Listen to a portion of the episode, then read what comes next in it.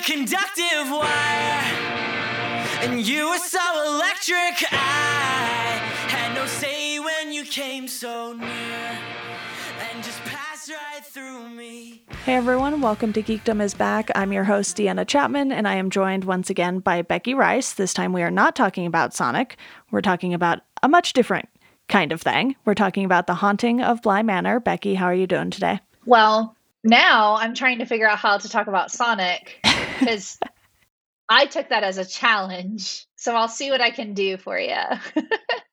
okay. I'll hold you to that. I don't know that it's going to happen, but maybe.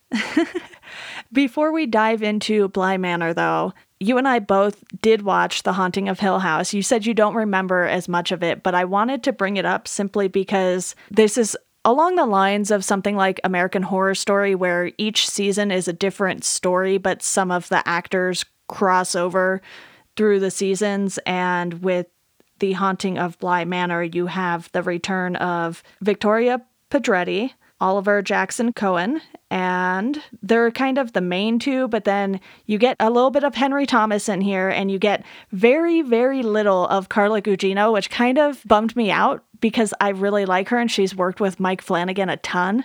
Well, maybe whatever the third installment of this is will allow us to spend some more time with her. And that would be fun and nice. I don't know that there's going to be another one, yeah, and obviously the first season was based off of a Shirley Jackson novel. So I think there's plenty mm-hmm. of like haunted house stories that they could build the show off of, or they could also just create an original haunted house story too if they really wanted to. I doubt that they'll do an original. I feel like this thing of like adapting a story, I think is is interesting, especially because these are like if we talk about the haunting of hill house and then we talk about bly manor which is turn of the screw right? Both of them are small books but with a lot to explore.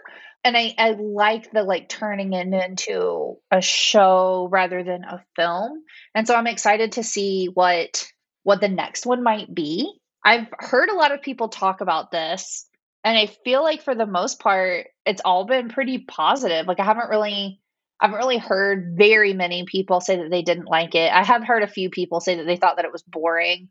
I think that they're wrong.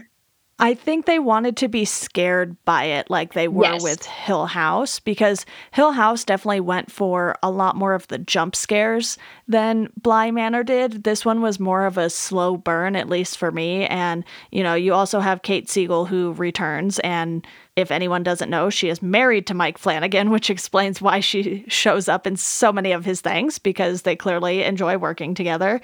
And then you have, you know, a few other main characters. You have Miles and Flora, Owen, Mrs. Gross, Jamie, and they are all actors who are not in Hill House at any point. So it's not like everyone from Hill House is returning necessarily. And I think that works better because then you don't have to necessarily force people into roles that maybe they aren't the best suited for.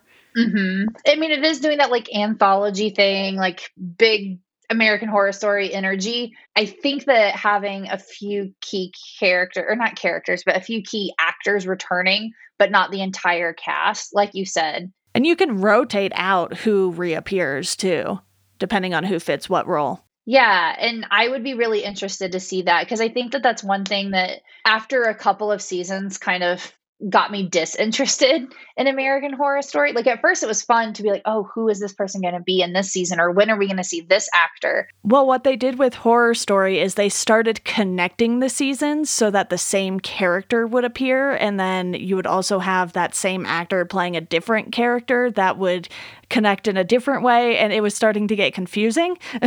Yeah, I stopped watching. I want to say I watched half of Roanoke and I didn't finish it. And that was the last that I watched. And I've had people tell me that I don't know which one it is, but whatever the political season is, that they think that I would like that one. I think I'm done with that show. I've moved on.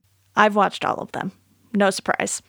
because you are a completionist and you're like, all right, I started this, I got to see this through. Whereas me, I'm like, what if this turns into like 30 seasons of this show? I don't want to give this show the rest of my life. You would think I would be more willing to not watch things all the way through, considering I know how shows like Dexter ended. Most TV shows just don't end well. Like, like they go for so long and then they just run out of ideas. I think shows normalize shows ending after just a handful of seasons. That's what I think we should do. Or yeah, that that's that's my pitch. And I think that's why something like this works better because you know each season is one complete story. Like if you have not seen The Haunting of Hill House, it does not impact this story in any way. No, it really doesn't. Like the only thing is just that like some of the actors are there and it doesn't really even like teach you how to watch the show because the pacing of them is so different.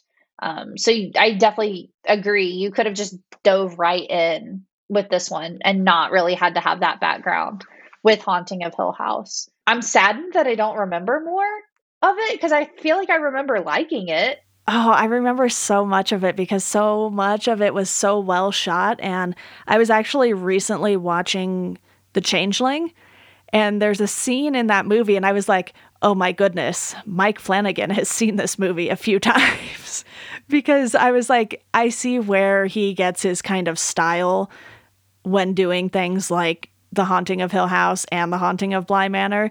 And it was just like, oh, okay, Haunted House Story. I, I see which movies Mike Flanagan has watched maybe a couple times here. And with this story, I read Turn of the Screw right before watching this, and I could not mm-hmm. remember anything from the book. And I was like, this does not feel like what happened in the book. And there are some similarities, but I think he also takes a lot of creative liberties, which I love when people do that and they make things interesting because not being someone who has read Shirley Jackson's book or The Turn of the Screw multiple times, I've read them once and I was like, yes, these are, you know, good horror stories.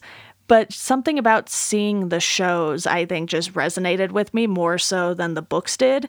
And I noticed early on a little Stephen King reference when Danny is getting ready to take the job and she returns to her apartment, and it's apartment 217, which is the correct room number for The Shining. I didn't notice that. And like, obviously you are much better versed in the Stephen Kingdom than I am. But that one I feel like I would have noticed and I just didn't see it.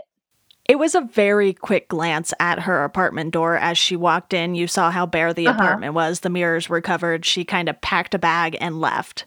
It wasn't a super long scene. It's not like they directly put the camera on the door number.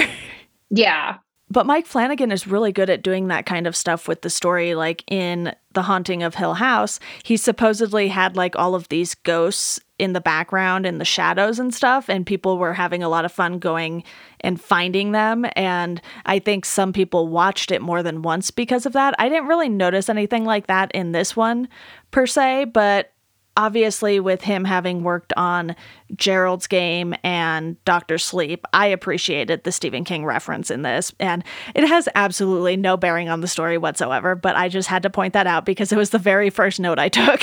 Of course that would be the first note from you, like the first thing that you notice. I love that. I also love how this story comes full circle because when Danny arrives, she walks up to Mrs. Gross and Miles at the well. And it's kind of a very awkward first interaction, particularly with Mrs. Gross, because she's just staring down the well. And we're kind of like, what is she doing? And she's just like spacing out. And then she introduces herself and kind of apologizes and composes herself. Did you really see what was coming when we first started to, you know, get to Bly Manor and get into meeting all of the characters? Kind of, but not really. So, uh, you mentioned like rereading the story right before uh, watching it and then being like, oh, I don't really remember a lot. I also reread it. It was the first time I had read it. Oh, okay. So I've I've read it before, maybe like once or twice before. So it was like my third read through. But the thing is, is that it's it's a novella. It's not a full novel. Right and it's a ghost story. And I don't know that I've like studied it studied it right? Like i i believe that i had to read it sophomore year of high school um and we kind of talked about it but it was more just one of those like this is a writer that is well known and you should read some of his work type of thing. It wasn't like oh let's break down all these things so i never really committed a lot of things in it to memory but having read it three total times i went into this being like okay like I got this. And then I started watching it and in my head I was like I was like do I not remember any of the book? That was exactly how I felt. But it's because there's there's a lot of things that are different. A lot of things that are different. Like right off the bat the setting is different. The wedding is in like the year 2007 and then it kind of flashes back to like the 80s for the actual story. Yeah. And so that's a choice, right? but I guess that's similar to like Hill House, right? Like the flash forwards being set in the present time. Yeah, and because we start with sort of the not the wedding itself, but pre-wedding events or whatever, and you see Carla Gugino appear, but you never get a name. And that's obviously very intentional because then after seeing the whole story play out, I was like, "Oh, that's Jamie." Like the moment we see her again at the end, I was like, oh, okay. that was when it clicked for me too. At no point in watching the actual show did I go like, oh, okay, like this is gonna be her like later. Like none of that. But when it does cut back to her at the wedding or the evening before the wedding, as soon as I saw her again, I was like, I was like, oh, oh, okay. But the thing is, is like obviously I wouldn't have seen that coming either because Jamie isn't isn't in the book. Right. There's not a gardener. There there's no Owen. And so I think the first couple things that made me realize like, oh, this is just inspired by this. And so stop stop trying to think ahead and be like, well, how's this gonna happen or how's that gonna happen? Was the setting being different and then the the man in the mirror or the man in the mirrors, right? That's not in the book. I really love that though, because we see the character before we understand who that person even is. And yes. the way everything unfolds in this is just done so well because that's the thing with adaptations. If you're just going for a direct adaptation of this story that you read, maybe modernizing it a little at least, or in this case, a lot from the 1800s, but yeah, you can usually have a general idea of what's going to happen, but I like that Mike Flanagan has been giving us these stories in a new light so that we can't necessarily predict everything that's going to happen because I think if we would have known that character was Jamie right at the start, none of it would have worked maybe. It would have been really weird if we knew that from the beginning. Yeah. But then also the fact that like that she's not remembered, like that would have felt really weird too. And like we would have been very hung up on like, wait, how do all of these things happen to these children involving this woman and they have no idea who she is? So I do like that it's different. I also like that, you know, simply just like introducing this character, right? Like this like man in the mirror. Um, because I don't does he have a name? Does Danny's fiance have a name? I don't know what it is either. But like in the in the book, the governess has absolutely no backstory. She's just like a, a woman who's there. Whereas this like gives her right like an entire backstory and like makes her like a more rounded character and really like makes her the focus. I think Ed was his name. It's not very memorable. I feel like they could have picked a more memorable name. Seeing that character like happen like right off the bat, I was like, okay, like I I have no no idea what this has anything to do with like turn of the screw, unless I just forgot everything that's happening. And so then I was just sitting there and I'm like, well, why is she doing this and why is she doing that and like what's happening and and I kind of expected somehow to like it bring in the mirrors thing into like the larger or like the like the core ghost story that we know to be this this book but they didn't. And i kind of like that you know that it was just like nope this is just this thing with this person and this is about danny and danny's problems and and working through who she is and like coming into that. So i did i did like that that happened. Can we talk about the first text that you sent me when you started watching this was the sets are so good. They are. And they are. They're so good. And like I love that kitchen. That kitchen is dreamy and I want to like, I don't know, I want to bake pies in that kitchen. That's all I could think of when I was like watching it. I was just like, this is my dream. Like I want this kitchen. Like Owen is so lucky that he gets to cook in this kitchen in this home. oh, and the dining the dining room wallpaper. awesome choice too. Like the sets are beautiful and they look real. Like it it, it feels believable the thing I've noticed between the two seasons is that when you enter these houses, it's hard to call them houses. They're like gigantic mansions, but you know, it, it's obviously a manor. And you walk in and it's just this big grand entrance, and there's usually a double set of stairs going up, and there's like a giant chandelier.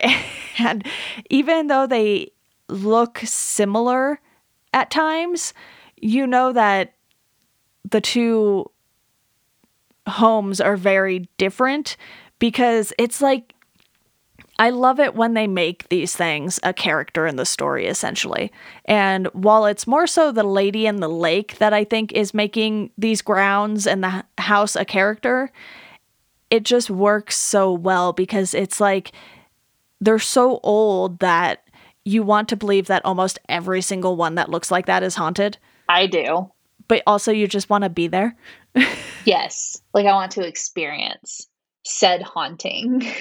and the way they handle the haunting in this, I think works really well because it's obvious that the kids have known about the lady in the lake for a while, but sometimes the two of them will just say things and all of the adults are like, yeah, yeah, okay, whatever. And we see Mrs. Gross later cleaning up all of the muddy footprints and she thinks that they are the kids. That part was a little funny because it's like, well, if it's a grown woman, her feet are going to be larger than the children's. Yes. But at the same time, I think because of her being so ghost like, maybe they can get away with it and just blame it on the kids because for them, who else would it be? Yeah, there, there's that.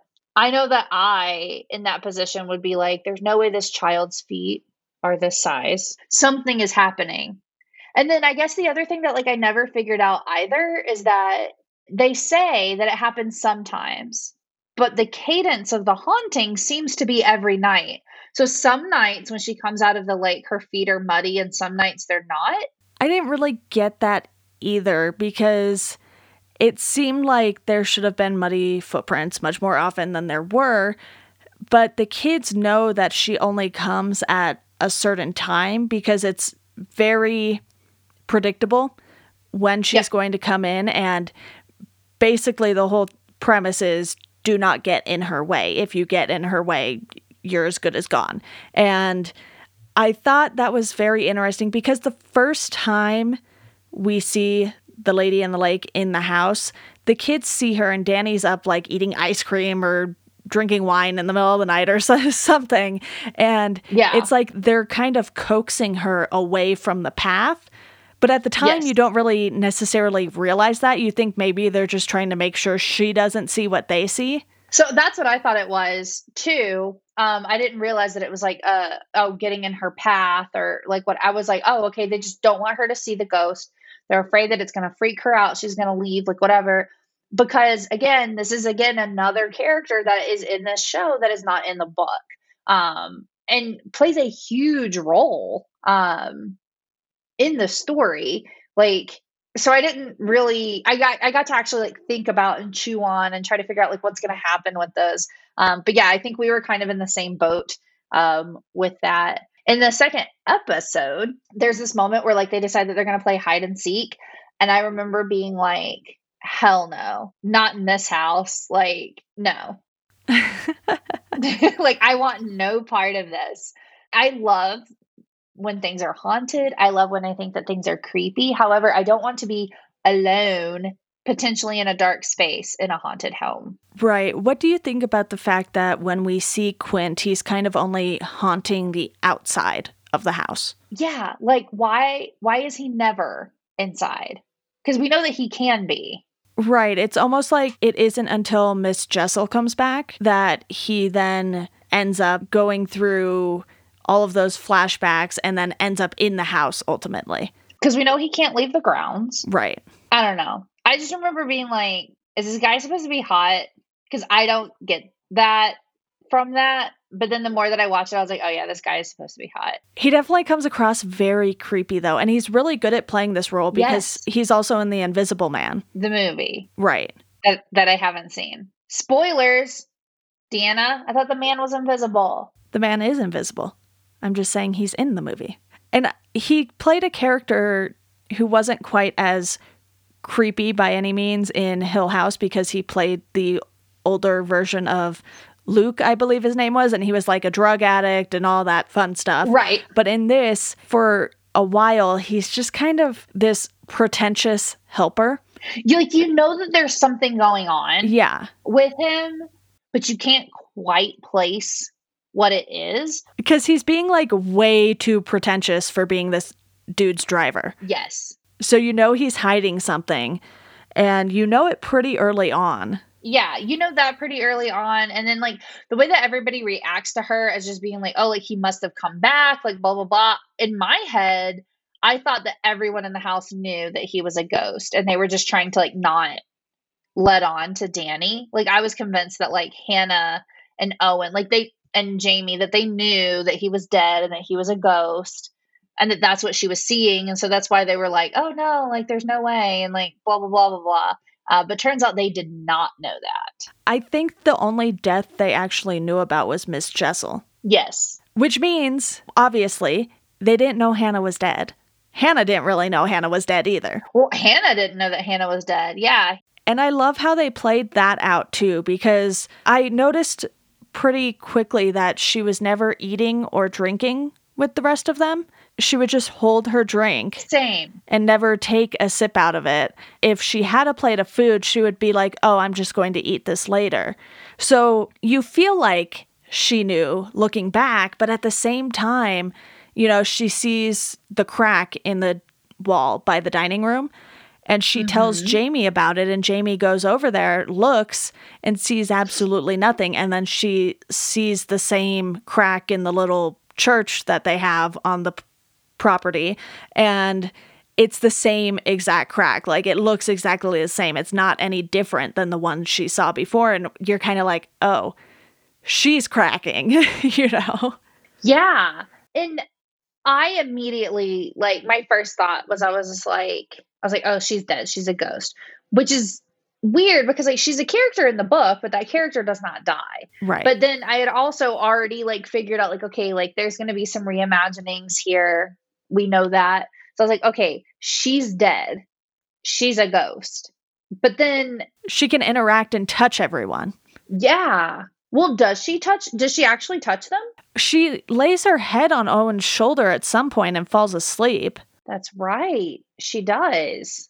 And she shakes Danny's hand. That's right. So that's why I was like, is she? Because then I was like, okay, let's run through all the theories that I could possibly have because she's a ghost, but she can touch people. And obviously, the same could be said about Quint. We just didn't see that until later on.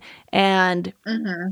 episode five was the episode where I was like, okay, what's really going on here? Because it did that thing where it would replay the same event over and over and over again, but it would turn out slightly different. Yeah, so I I want to say that the Hannah thing is a thing that like really had my like brain going all of the time. yeah. Like trying to figure out like is she a ghost? Is she not a ghost? If she is, then like how is she able to do all of these things and like why can everybody see her and interact with her and yet these other ghosts just kind of like poof and then come back or are stuck doing an actual like a, a haunting right? Because if you're not a ghost expert like Deanna and I are, um, a haunting is when the exact same action or movements happen, uh, whereas like a ghost or a spirit has the ability to actually like roam and interact freely. Um, so like the lady in the lake is not actually a ghost; it is a haunting. Um, which, if we're talking about like reality, I I subscribe to the idea that like hauntings are real, ghosts are not. But maybe that's I don't know what episode that would be, Deanna, but that might be a different episode of this podcast. But yeah, I was I was sitting there and I was like, okay, like, is she, isn't she? I kept coming back to the food thing. They really make you think about Hannah in particular. Yeah. And I think that's very interesting because it's clear that she's been part of the family for so long. That's something that we see so in the long. flashbacks. But she doesn't have, like you said, any other real history before that. Well, so in episode five, and kind of at the beginning of the episode, we re- we find out that her husband has left her. Right. And she's just like devastated by this. And so in my brain, I'm like, oh, that's why she's so protective of this house. And that is why she's so like freaking out when the family is coming back, is because her husband has left her and she's actually just been staying at the house while like since he left her and while the family has been away. Um, and it turns out that that wasn't it either. Um, And so my brain is just like constantly thinking of these things about like Hannah and like who who is she, right? And like mm-hmm. what's happening here. And yeah, it's very interesting. I feel like I know that Danny is like the main character, but I spent most of my time thinking about Hannah in this show. And then I remember thinking like haven't we already done this? Like what's happening here and then she kind of says like wait no we've done this already like right and then owen finally tells her like he's like he's like yeah you're right like you have and like the family's coming today and you have to get ready and this is happening and then that's happening and it took me a while to figure out what that meant or why that was happening it was a little bit of a frustrating episode at it the beginning was. because you're just like, why are you doing this to me? Yeah, I was like, what is that? Like, what's the point of this? But we had not yet realized, like, we'd heard kind of the verbiage, like, um, of being tucked away but we didn't really know what that meant. And we didn't really understand that like okay like in in this space these ghosts kind of get pushed back into memories and they have to figure out like how to get out of that in order to actually interact. And that's why we saw so much of flora when she was five because yes. those were sort of some of the last memories she seemed to have of her parents too and mm-hmm. you find out then that henry had an affair with charlotte and you have that whole thing unraveling there are so many things going on but i think because of how mike flanagan rolls it out it works really well because it's not like you necessarily lose track of how many things are going on. It's just each thing has to roll out in its own time in order to get you to the end and have everything come together and make sense. Yeah. So Flora ultimately being Henry's daughter, you're like, oh, oh, okay. Yeah. Yeah. So in in that ep- in that episode where we have like the flashbacks all the time, I apparently wrote this note. Sorry, I was just looking at my at, at my notes because I came prepared because I'm a professional. Um, I wrote, "What is causing this to happen all of a sudden in episode five? Has this been happening? Did I miss something? Oh shit, she died the day that Danny arrived. She's piecing it all together now. Wow, I told you, I knew she was dead. That's what I wrote." it took five episodes of me going back and forth about whether or not she was dead, but I was right. Which I don't think they confirm in episode five necessarily. Or you just don't see how she died until later. No, you don't see how she dies yet. Yeah. But you kind of piece together that, like, okay, like, whatever happened, this happened on the day that Danny arrived. And that Hannah's just now realizing that she's dead. We're watching her, like, piece these things together. And as we're piecing them together, you realize who is and isn't dead too, because Owen and Jamie both leave every day. And we never see Hannah leave. Right. And Danny doesn't leave, but simply because she's been hired to stay there. Yeah, we know that Danny's job is like a live-in a live-in job, but we've also been told in the first episode that this is the only live-in job. Like that none of the other staff lives on the premises. And so we never hear Hannah say that she's staying the night, but we also never actually see her leave. And I thought that the way that that was done was very smart because it's not a trick, right? Like you're not being told that she's leaving, but then turns out she actually wasn't. You just assume that she leaves because everybody else does and that you're just not seeing it.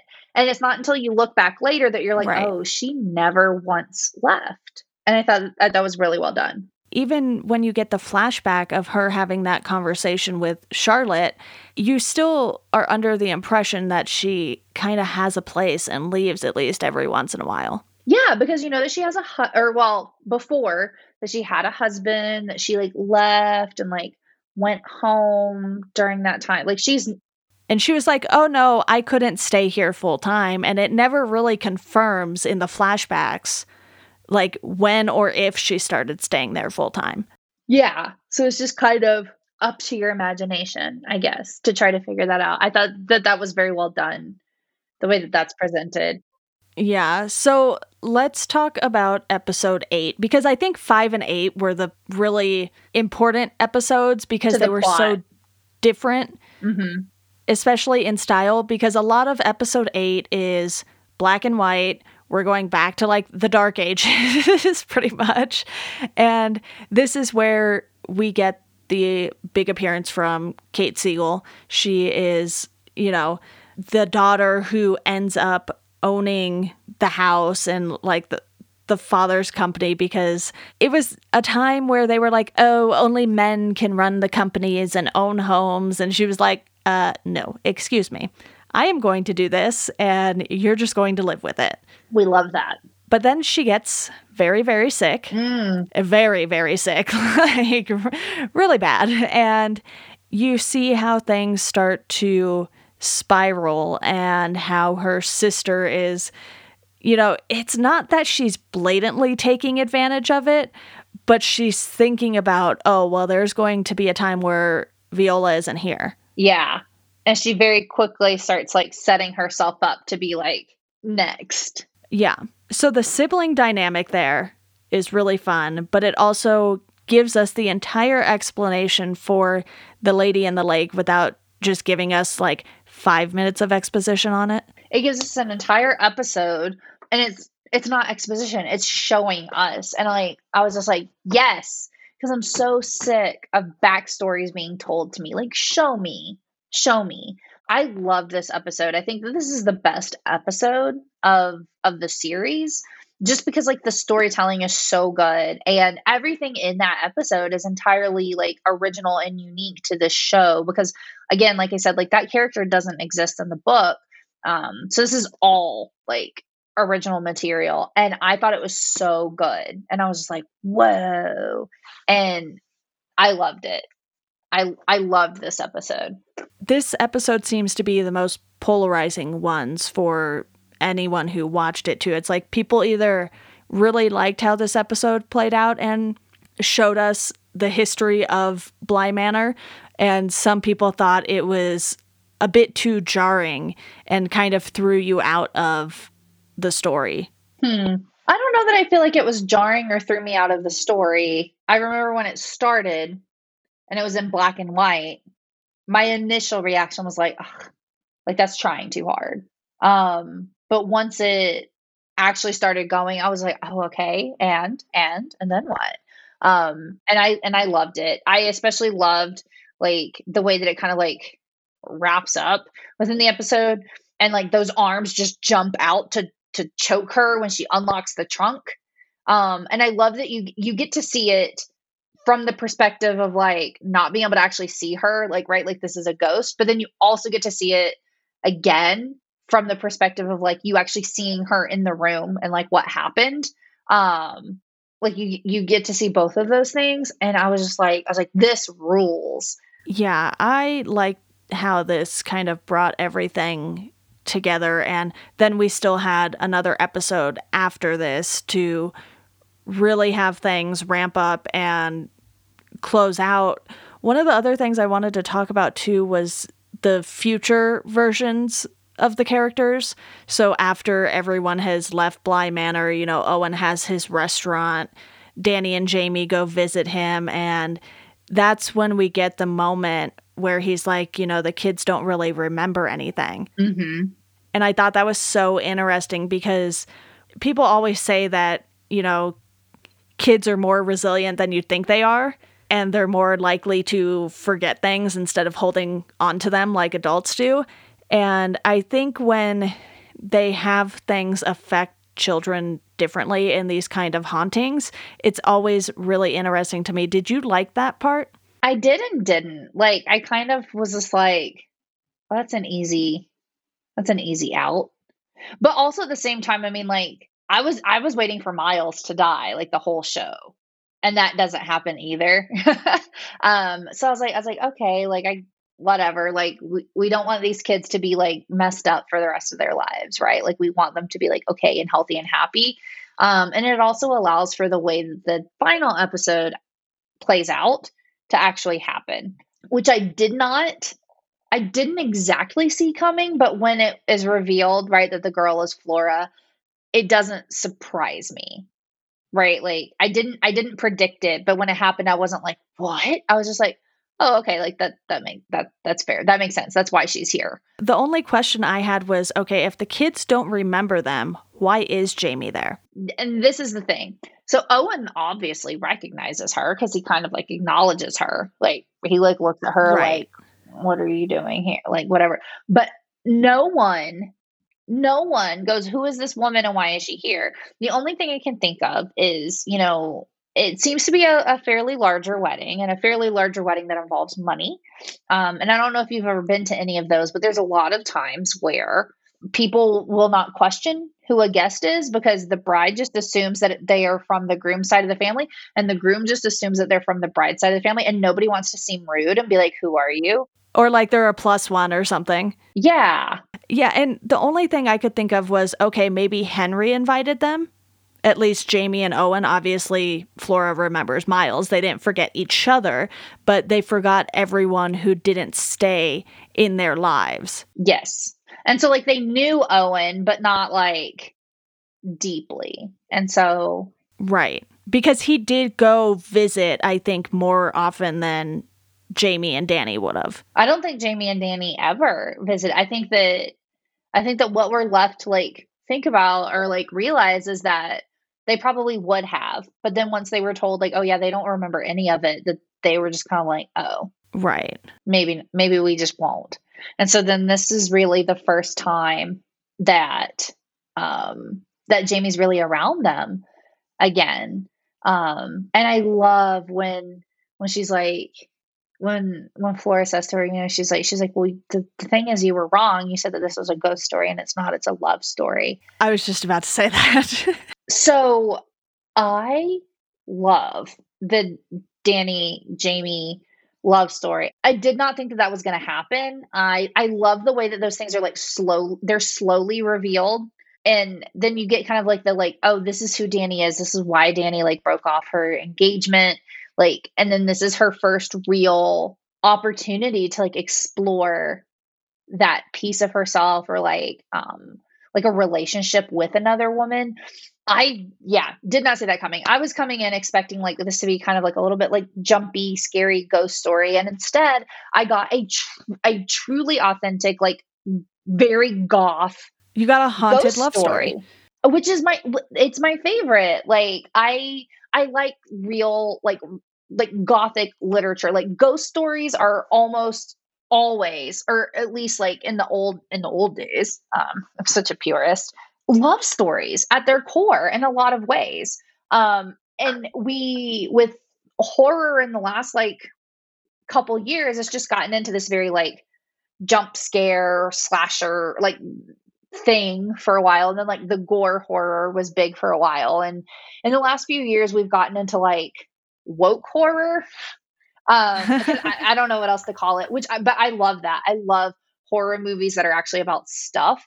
I've been loving this like renaissance of like good i think i've heard people call it like prestige horror because it's getting acknowledged yeah yeah. Like it's like bringing horror into this like light of like we can talk about horror in in a very smart and intellectual way and i love that.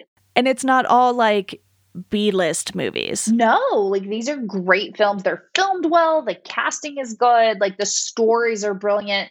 Um i mean just thinking about like the last couple of years right? Like get out I think was like fantastic. Midsommar, I absolutely love Hereditary.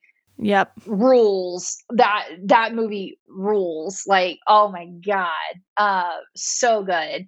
And then now we're also seeing like with Haunting of Hill House and then like I think even more so and like better done with Bly Manor, this like re not even reimagining but just like reclaiming of like what a ghost story is right? Like i love poltergeist like don't get me wrong um mm-hmm. but classic ghost stories like this is what they are right? Like they're re- the ghost is really just revealing something to you about yourself um or like the people are also haunted but by their own thing and and the house is just a reflection of that right? Like I truly loved the love story in this, and I was very emotional in that last episode. Yeah, I want to back up briefly to where Danny uses the It's Us line to get Flora back. Because even though these kids have been so problematic for her the entire time, you can tell she has an attachment to them, and particularly to Flora, because Flora is certainly much more innocent than Miles. And way less creepy too. Well, that's not Miles's fault. Yeah, I know. But he's possessed. right. And then I think that dedication to making sure the kids were safe was the thing that put Danny sort of at the forefront because like you said we had been thinking about Hannah so much I think up until that point and then you get that final scene where Jamie cracks the hotel door and it ends with Danny's hand on her shoulder. And it's just so good. I was just like, not weepy, weepy. I was weepy. I was going to try to play it off. I just, I love love. I love love. I love love stories. I love being in love. I love loving my friends. I just, ugh, it was so good. And I did not know that that was, I did not know that that was going to be like the thing, right? Like I when we started to see like Danny and Jamie like exploring this relationship, I kind of thought it was just going to be like studios did this thing where they're like, "Look, lesbians." And you're supposed to be like, "Yeah, equality." Like and I'm just like, "Get out." Like g- give me like a real and genuine story or like don't don't show me two girls kissing. Like, right? And it really is like a, a, a, true like story. And like we watch like in the aftermath is like they explore this time together and you know they're constantly living with this thing of like this is going to end soon or maybe it's not but it's going to end one day. And just as soon as they realize that like okay maybe it's not that bad and like maybe this isn't going to happen that's when danny starts seeing uh, the lady in the lake again. Um, and eventually it does like it comes for her because after a while i got kind of comfortable and i was like oh maybe it's never going to come for her and they're just going to live their lives happily ever after and i love that for them and i want that for them. And then we realized that that's not the case and i was like no. They give you that hope and they take it away but then at the very end you still get kind of this closure and i think that worked really well but Becky, I think we should start wrapping up. Are there any final thoughts you have? I personally really enjoyed this season. It was a much slower burn than Hill House because it didn't have as scary of a ghost element to it, but still very good. I think that it was it was very good. I liked it better, I think, than the haunted okay. Hill House, which is interesting because as a story, I think I like the book, The Haunting of Hill House, better than I like The Turn of the Screw. Same. I'm very excited to see like what the next thing will be. I kind of wish that I I wish that I had talked to you before and been like, oh, we should come with like guesses or predictions of what the next one's going to be. Um, because I think that that would have been fun.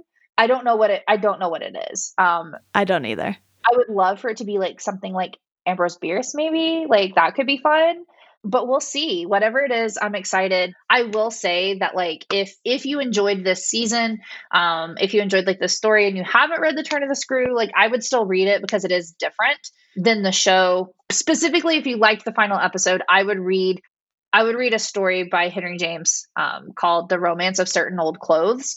Um, you'll see a lot of parallels between like that final episode and that story. Uh, it's a story i like a lot. Yeah one last important thing we didn't mention was that they were using it's us with Miss Jessel and Quint, mm-hmm. and that's how the two of them were going to take over the children's bodies. And Miss Jessel backs out, and that's ultimately what gets us to everything that comes after that. And I just wanted to mention that because I've been forgetting to mention certain things lately. So Oh, yeah. And I and I love that they did that because I remember going into that and being like, wait, are they both going to be possessed? Are they is only one of them going to be possessed? And then I was worried that both of the children were going to die because in the book Miles dies. Right. And so that like seeing Mrs. Jessel decide like, nope, I'm not doing this. I was like, oh shit, okay, cool. We love that. Um, but I love the way that it sets it up where it was like she said this thing because she thought that it would work, but she didn't really understand what it was, but she said it anyway. And like all she cared about in that moment was saving Flora. And I was just like, oh my gosh, like all she cares yeah. about is saving these children. And she just did this thing that's going to like end her. Um, but I also love that like when she comes back to the house that like there's no more hauntings because she's not that type of person is basically what they said. And I was like, I like that. I like that Jamie, when she's ending the story, and people are like, So is this a real story? She's like, It's absolutely true. And they're like, So I could find a place called Bly Manor. And she's like, Well, I'm sure that they've changed the name. And so if you actually went, like, you wouldn't hear it being called this and like you wouldn't find this like it's no lo- this area is no longer called bly or like or maybe it never was and she was just calling it that for the story you know i like that because then it makes it feel more real even to us as like viewers because it's like you know you always want to like look stuff up and be like is this real? Is this not? And it's like well it wouldn't matter if you looked it up anyway because yeah. they've renamed that since then. So i thought that that was really cool that they did that. Another quick note i didn't care much for henry even though he's like the head of the family now. It just felt like he had his own demons to work out and he never really got to work them out on screen. It's just like he died and then didn't. And I think that kind of is what set him straight. But you really feel like there was a lot more to his character that maybe they didn't get to explore because we were so invested in all of the other characters by that point.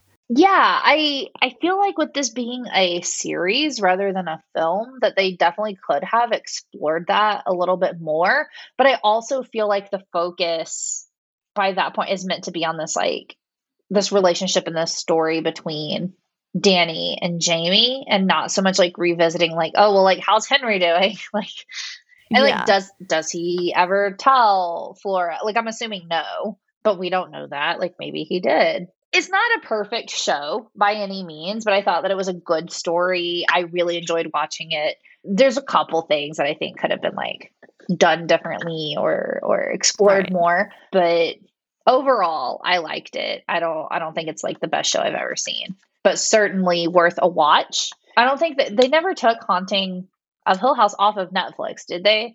So I'm assuming that this will just always be on there. They're Netflix originals, I believe. Yeah, so they'll just hang out. I don't think that it has to be October to watch this. Like obviously this episode's going to come out uh, in November because because we wanted to give people time to have watched it before listening so that, you know, they don't get put off by the spoiler talk. But I would definitely say like if if you haven't watched it and you listen to this entire podcast, um, oops, oops. But also, if you haven't watched it, then I would, I would, I would go and I would watch it because even though we did kind of like give away some like plot points and some spoilers, I definitely think that there's still so much to this. There's still so much to it, and I think most good ghost stories you kind of know and expect what's going to happen. Um, but it's the way that it's told. It's not about what happens, it's about the way that it's revealed to you. And that's what makes a good ghost story interesting. So definitely check it out. Well, Becky, thank you so much for coming on to talk about this. Thanks for having me again. I love coming back. Well, you will be back soon because we have lost episodes coming soon. We have lost episodes coming soon. All right, everyone, that does it for this episode of Welcome to Geekdom. If you want to support the podcast, you can do so through our Patreon. You can sign up for a dollar a month. That'll get you a thank you on the show. $2 a month, you get to pick a topic that myself and a guest will discuss on the show. For $5 a month, you can join the Welcome to Geekdom Slack group where you can talk to myself and various guests who have been on the show. If you want to follow us on socials, you can do so at Geekdom Pod on Twitter and at Welcome to Geekdom on Instagram and Facebook. And as always, thank you for listening, and we hope you enjoy the rest of your day.